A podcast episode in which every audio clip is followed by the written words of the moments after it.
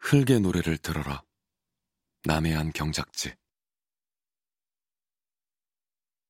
봄의 흙은 헐겁다.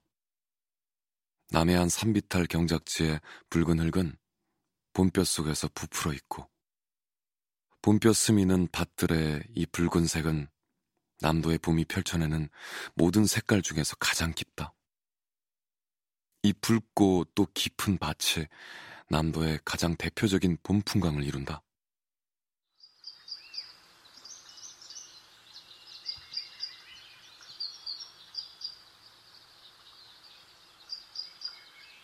밭들의 두렁은 기하학적인 선을 따라가지 않고 산비탈의 경사각도와 그 땅에 코를 박고 일하는 사람들의 인체공학의 리듬을 따라간다. 그래서 그 밭두렁은 구불구불하다. 밭들의 생김새는 뱀과 같고 소뿔과 같고 둥근 가락지 같고 이지러진 달과 같고 당겨진 활과 같고 찢어진 북과 같다. 라고 목민심서에서 다사는 말했다. 가로 곱하기 세로로 그 땅의 면적을 산출해내는 지방 관리들의 무지몽매를 다사는 통렬히 비난했다. 가로 곱하기 세로가 합리성이 아니고 구부러진 밭두렁을 관념 속에서 곱게 펴는 것이 과학성이 아니며 구부러진 리듬의 필연성을 긍정하는 것이 합리라고 다사는 말한 셈이다. 그리고 그가 긍정했던 그 구부러진 밭두렁들은 지금도 남도의 봄볕 속에서 그렇게 구부러져서 둥근 가락지 같고 이지러진 달과 같다. 그 경작지에서 언 땅이 녹고 햇볕이 땅 속으로 스며들어 흙의 관능은 노곤하게 풀리면서 열린다. 봄에 땅이 녹아서 부푸는 과정들을 들여다보는 일은 행복하다. 이 행복 속에서 과학과 몽상은 합쳐진다.